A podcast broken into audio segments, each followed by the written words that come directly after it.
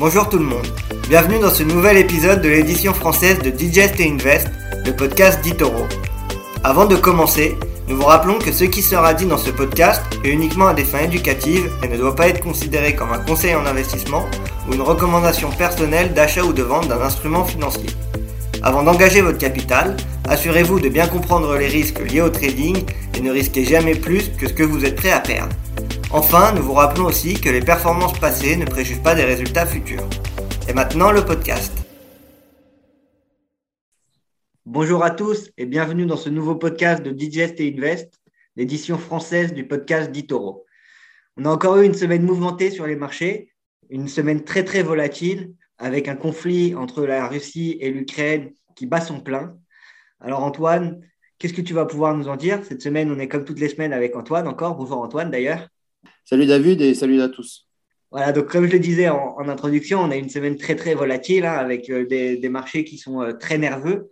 Qu'est-ce que tu peux nous dire, toi? On a un peu parlé la, semaine dernière, mais comment a évolué d'ailleurs le, conflit entre la, Russie et l'Ukraine ces dernières semaines? Oui, alors effectivement, là aujourd'hui, les marchés euh, évoluent au gré de l'évolution de la situation en Ukraine et effectivement, ça crée de la volatilité parce que on a eu, ben, en fait, la semaine dernière, on a, on a des marchés qui ont, plutôt baissé, mais pas dans, des fortes euh, variations.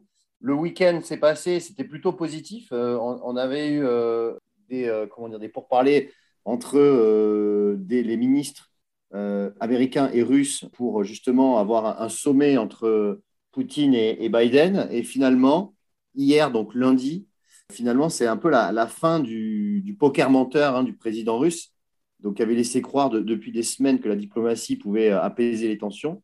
Mais Poutine vient de faire un pas vers, la guerre. Alors, euh, c'est vrai que donc, Poutine a fait euh, un, long discours nationaliste et a reconnu l'indépendance de deux régions de l'Est de l'Ukraine et a annoncé le déploiement sur place de soldats. Alors, officiellement pour maintenir la paix, mais effectivement, c'est pour, ça accentue la pression sur justement l'Ukraine. Pour l'instant, il nouveau. C'est pas nouveau d'ailleurs les, les tensions dans cette région euh, en, Ukraine, parce qu'on parlait justement la semaine dernière comme quoi il avait déjà armé les pro-russes dans le Donbass. Donc c'est juste une continuité justement de ce qui se passait déjà. Mais cette fois-ci, ça a été euh, vraiment confirmé et il a vraiment euh, justement lui déclaré qu'il considérait ces deux régions comme indépendantes et qui ne faisaient plus partie de l'Ukraine. Oui, tout à fait. Et alors maintenant, ben, les, sanctions devraient arriver. Hein. C'est vrai que le, on a déjà euh, le chancelier allemand Olaf Scholz euh, qui a annoncé la suspension de l'approvisionnement de gaz russe hein, via le, gazoduc Nord Stream. Donc ça, euh, ça c'est fait. Ensuite, les, sanctions des États-Unis devraient être connues et détaillées dans les prochaines heures. Et l'ONU va organiser un, conseil de sécurité pour voir quelles sont les, actions qui vont être menées. Mais ça, ça reste négatif pour les marchés, c'est clair. De l'incertitude comme ça sur la géopolitique, même si la géopolitique en général agit à court terme sur les marchés, et ça, ça voudrait encore agir à court terme, euh, c'est plutôt négatif, sachant qu'en plus, on arrive en fin de publication de résultats qui, dans l'ensemble, ont été bonnes et on va y revenir.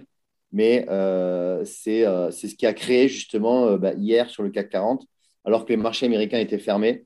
le CAC a baissé encore de, de 2% et a même enfoncé des, des niveaux euh, plus vus depuis, depuis le mois de décembre. On est sur des plus bas annuels d'ailleurs, plus bas depuis le début de l'année. Et euh, on est quasiment à moins 10% depuis le début de l'année sur le, sur le CAC. C'est une situation qui impacte euh, tous les marchés. Là, les États-Unis, ils ont été un peu moins impactés parce que, comme tu disais, ils étaient fermés hier. Mm. Mais bien évidemment, pour le moment, cette tension, elle, inquiète et on, a peur des, justement que certains médias titrent comme quoi ça pourrait être le début de la Troisième Guerre mondiale. Donc, ça inquiète un peu les investisseurs qui préfèrent pour le moment en tout cas euh, rester en, retrait, éventuellement euh, faire des réallocations de portefeuille pour aller sur des, euh, actions un peu moins dangereuses, un peu moins volatiles, notamment tout ce qui est secteur énergétique, secteur bancaire, et comme ça a commencé à, réallouer leur, leur, portefeuille comme ça. Et comme tu disais, on a eu pourtant des, résultats d'entreprise. Donc là, ça a été la fin de la saison des résultats, notamment aux États-Unis. C'est encore en cours en Europe mais on a eu des résultats d'entreprises qui, euh, pour la plupart, et notamment les grosses boîtes, on en avait déjà parlé dans les précédents podcasts, qui euh, battaient tous les records et qui continuent justement à, battre des records. Qu'est-ce que tu peux nous dire là, cette semaine, enfin la semaine dernière, quels ont été les, résultats qui, euh, qui t'ont marqué Quels ont été les résultats que toi, tu as, suivis de ton côté? Oui, alors si on s'intéresse au marché français, on est euh, à plus de la moitié des, résultats. Et si on fait un, bilan, euh, on voit que euh, sur les, 26 sociétés du CAC 40, donc sur les 26 sur 40 qui ont publié, 73% d'entre elles ont atteint des niveaux de profit records. Hein. donc c'est quand même assez exceptionnel. On a déjà des, chiffres d'affaires qui ont augmenté aussi de 18, 18% en moyenne. Donc ça, c'est pas mal du tout. Ensuite, euh, si on regarde euh, société par société, euh, on, voit que des sociétés comme Michelin, Capgemini, Air Liquide, Airbus, Kering, Schneider Electric, Téléperformance et Hermès ont publié de très bons résultats. Mais ce qui est intéressant de voir, c'est que ces résultats eh n'ont pas eu le, même, la même conséquence, le même effet en bourse. Il y a des sociétés qui ont, qui ont fortement baissé. C'est le cas notamment de, Hermès, hein, alors que Hermès a, a publié des résultats records en 2021, bah, il y a déjà eu une décélération des ventes au, quatrième trimestre, donc ça fait mauvais effet et, le titre euh, a baissé le, jour de ces résultats de, 5%. Euh, on a des sociétés aussi comme euh, Michelin et Capgemini qui, ont, qui ont baissé aussi. C'est vrai que Michelin a été assez prudent alors que dans ses perspectives, hein, alors que le groupe a, pourtant fait une année record, a aussi fait, on, on le disait précédemment, mais euh, la, hausse a, pu répercuter sur ces ventes de produits finis euh, la hausse de l'inflation, des coûts des matières premières, etc. Euh, mais malgré les, donc les prévisions ont été mauvaises et souvent les, analystes et les traders, les investisseurs regardent justement les prévisions des, prévisions de ces résultats. Et si les prévisions sont un petit peu prudentes ou, moins, moins bonnes qu'attendues, eh ben le titre, les titres sont sanctionnés. Et d'ailleurs, les sanctions sont assez fortes. Hein. Maintenant, on ne pardonne plus vraiment de, on donne plus de, résultats en demi-teinte. Donc euh, voilà, donc ça, c'est des sociétés qui ont, subi. Euh, du côté des, bonnes, comment dire, des, fortes hausses après, le, après les publications, on a Carrefour, Air Liquide et Kering. Kering, c'est vrai qu'on a une hausse très forte de plus de 10% du titre euh, en deux séances parce que les, ventes de Gucci, hein, Gucci, c'est vraiment la, filiale phare de, Kering, Gucci qui, qui, fait 60% du chiffre d'affaires de, de Kering, donc c'est énorme. Gucci a, agréablement surpris une hausse euh, assez importante euh, des ventes. Euh, du, coup, ça, ça a été positif. Voilà, donc ce que je peux dire, c'est que au final, on est plutôt sur de très bonnes résultats, dans l'ensemble de très bonnes publications de résultats. Un peu comme aux États-Unis d'ailleurs. On voyait qu'aux États-Unis, les, résultats ont été bons. Et ce qui est euh, intéressant de noter, c'est que, comme tu le disais, euh, en ce moment, en tout cas, là, pour euh, ce trimestre, ça n'a pas pardonné les. Quand les résultats étaient mauvais, en général, le cours perdait beaucoup. Quand les résultats ont été bons, après, ça dépendait, il y avait quelques exceptions, mais en général, mm. on, on gagnait, mais on ne gagnait pas non plus des, on faisait pas des performances à, deux chiffres, hein, à l'exception de, certaines comme Snapchat ou comme euh, Amazon à la, suite de ces résultats. Mais pour la plupart, même s'ils ont annoncé des bons résultats, les, résultats n'ont pas été euh, tout le temps salués. Donc on voit quand même qu'en ce moment, les investisseurs sont plus prudents et ils attendent vraiment que, euh, voilà, que les tensions entre la Russie et l'Ukraine se passent. Et puis, quelque chose qu'on n'a pas mentionné jusqu'à présent, mais qu'on mentionne toutes les semaines, c'est aussi la hausse des taux qui va arriver. Donc, ces deux raisons, ça crée des, mm. inquiétudes sur les marchés et les gens préfèrent rester prudents. Il y a eu Renault aussi qui a partagé ses résultats en, France. Est-ce que tu as suivi Renault? Qu'est-ce que tu peux nous dire euh, si tu as, suivi Renault? Oui, Renault, c'était assez intéressant parce que euh, déjà 2020, ça avait été une perte de 8 milliards d'euros, donc une perte record pour Renault. Et 2021, euh, Renault a renoué avec les profits, donc 888 millions d'euros même si le, groupe automobile français a, souffert hein, de la hausse des coûts des matières premières et de la pénurie des, semi-conducteurs, comme l'ensemble des constructeurs, le chiffre d'affaires a réussi à augmenter malgré le fait qu'ils aient vendu moins de voitures. Donc ça, ça a été possible grâce à sa stratégie qui favorise la valeur au volume. Euh, et donc, euh, c'est un signe d'augmentation des prix de vente des véhicules. Et ça, c'est plutôt euh, positif. Après, il y a aussi le plan Renolution hein, qui avait été lancé en janvier 2021 par euh, Lucas Demeo, qui est le nouveau PDG. Et euh, eh bien, tous les objectifs ont été atteints avec au moins un an d'avance, comme notamment la, baisse des coûts fixes hein, de 2,3 milliards d'euros par rapport à 2019. Donc, c'est plutôt euh, très bon. Et pour, poursuivre son redressement, Renault a aussi pris la décision de ne pas verser de dividendes au titre de 2021 pour la troisième année consécutive. Hein. donc, c'est assez important. Donc, c'est une grosse décision pour aussi rembourser par anticipation euh, euh, son prêt garanti par, l'État. Et donc ça, c'est plutôt des, éléments positifs. Et, Renault, c'est un titre qui progresse plutôt pas mal depuis le début de l'année, qui a surtout beaucoup de retard par rapport à ses concurrentes, hein, qui, qui valorisaient 10 milliards d'euros, sachant que la majorité des constructeurs automobiles sont plus à 40, 50. Et donc, il y a, y a, voilà, y a, y a peut-être un effet rattrapage sur Renault au vu des bons résultats du groupe. Non, la seule chose qui pousse à être prudent sur Renault, c'est le fait qu'ils sont quand même particulièrement exposés au, au marché russe.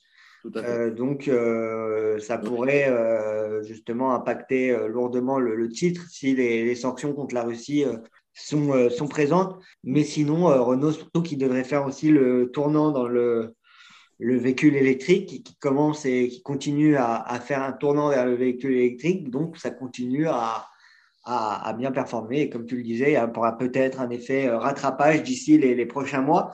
Dans les autres boîtes qu'on publié, cette fois-ci, on va revenir un peu outre-Atlantique et on va passer aux, États-Unis avec notamment euh, Nvidia. Nvidia qui a été la dernière euh, grosse boîte et euh, l'une des dernières actions qui est le plus tradée chez Itoro a publié ses résultats. Est-ce que tu as suivi, parce que tu nous parlais justement de la pénurie des semi-conducteurs, mm. est-ce que tu as suivi un peu justement les, résultats d'Nvidia aussi? Oui, tout à fait. Alors, Nvidia, c'est vrai que bah, elle, c'est un fabricant justement de semi-conducteurs, hein, de puces électroniques. Et le, groupe a, publié de très bons chiffres. Euh, le résultat net a, doublé. Hein, il passait à 3 milliards de, dollars.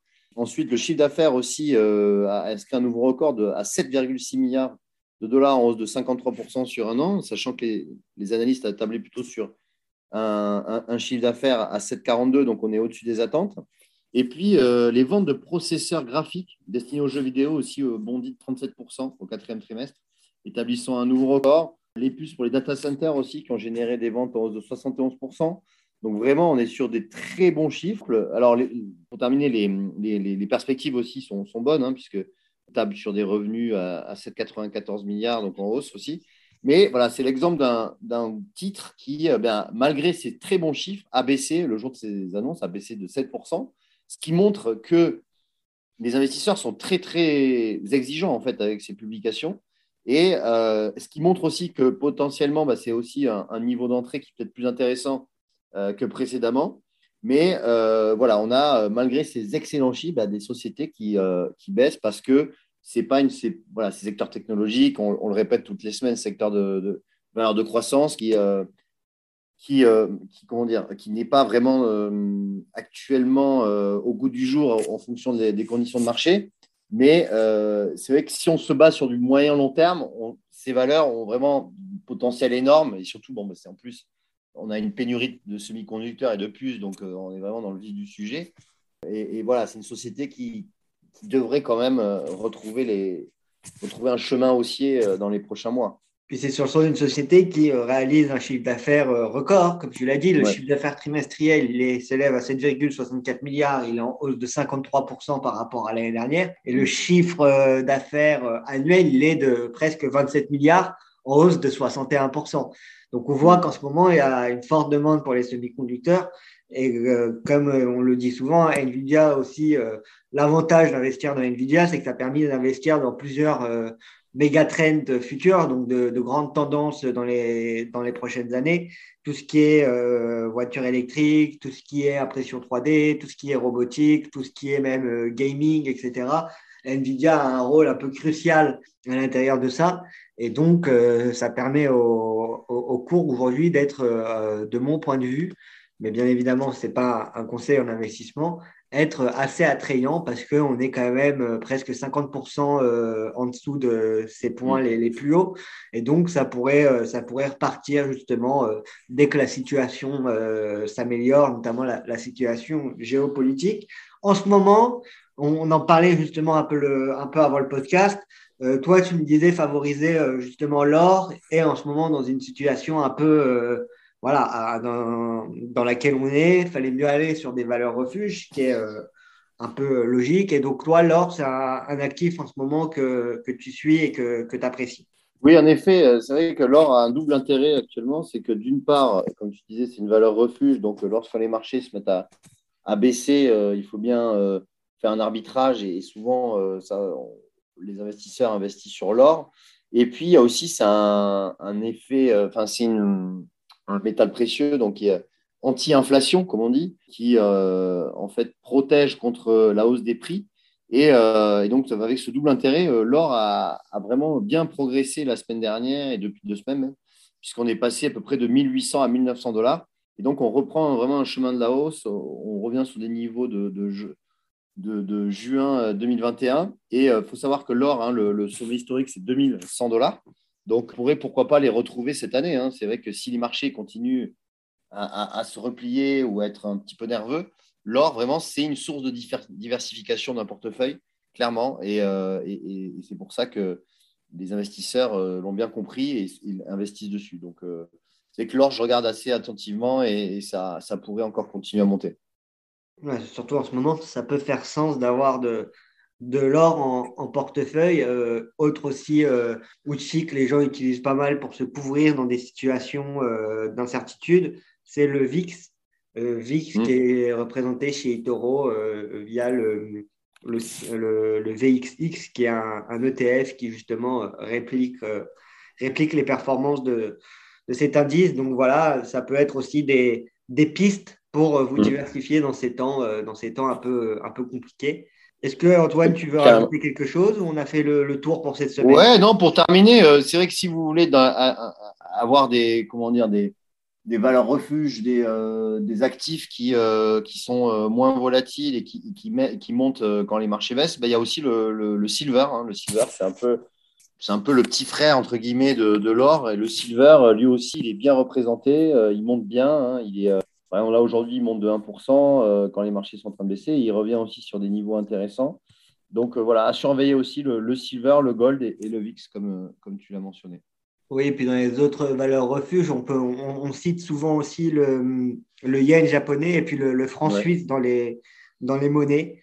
Euh, donc ça pourrait être aussi des, des devises à, à favoriser peut-être euh, en ce moment, hein, quand, étant donné qu'on est en, en, forte volatilité sur les marchés, peut-être aussi privilégier des, zones géographiques qui seraient moins impactées en cas de, en cas d'invasion de, l'Ukraine par la Russie, hein, parce que les marchés européens et les marchés euh, américains, même si ce n'est pas leur, euh, leur principal euh, partenaire commercial, ils risquent indirectement de, de, dévisser et de voilà d'avoir une performance négative alors que euh, certains marchés, comme par exemple les marchés asiatiques, on pourrait avoir vu la fin de la baisse, hein, parce que les années 2021 et 2020 sur ces marchés-là, ils étaient plus, ça a été plus compliqué. Euh, on n'a pas eu la méga hausse qu'on a eu en, Europe et surtout aux États-Unis.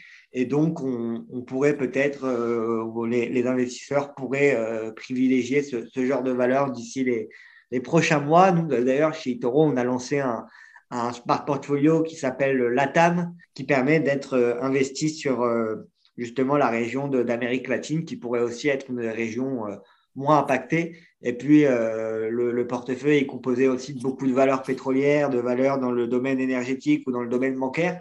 Et donc, c'est des valeurs qui, en général, en temps de, en temps de volatilité, en temps de, voilà, de repli des marchés, c'est des valeurs qui, qui ont tendance à, à, surperformer alors que la tech et les valeurs de, de croissance euh, en, général, ils ont, euh, ils ont euh, tendance à, performer négativement. Écoute, si c'est tout pour toi, Antoine, je pense qu'on va s'arrêter là pour le podcast de cette semaine. Écoute, moi de mon côté, ça va. Je pense qu'on a fait le tour. maintenant, on va, on va voir, on va vraiment suivre avec attention l'évolution du dossier Russie-Ukraine et, espérons que, que, que l'escalade ne, ne, soit pas trop importante et qu'on revienne sur des, niveaux, enfin, des, des, considérations plus, plus calmes. Non, c'est sûr. De toute façon, la guerre ne fera gagner personne. Donc, on... je ne pense mm. pas que ce soit une, une, ambition de Poutine. En tout cas, euh, j'espère avoir raison. Hein. J'espère pas que ce soit le début de la Troisième Guerre mondiale, mais euh, on verra comment ça, ça évolue d'ici les, les, prochaines semaines. Ce qu'il faut garder en tête, c'est qu'aujourd'hui, les marchés sont quand même beaucoup moins chers que par rapport au début d'année. Et donc, euh, en tant qu'investisseur, euh, ça peut être un, bon point d'entrée sur certaines valeurs. Il y a beaucoup de valeurs pour reculer.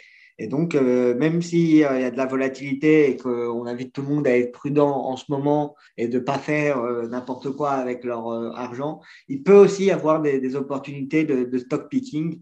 Et donc, ce sera à, suivre d'ici les, prochains mois et, voir ce qui repartira ou voir aussi comment la, situation évoluera. Bien évidemment, on sera là toutes les semaines pour commenter avec vous justement l'actualité des, marchés. Bah, merci Antoine pour ton temps. Merci tout le monde d'avoir écouté ce podcast et on se dit à la semaine prochaine. Au revoir. Vous venez d'écouter Digest et Invest d'Itoro. Pour plus d'informations, rendez-vous sur itoro.com.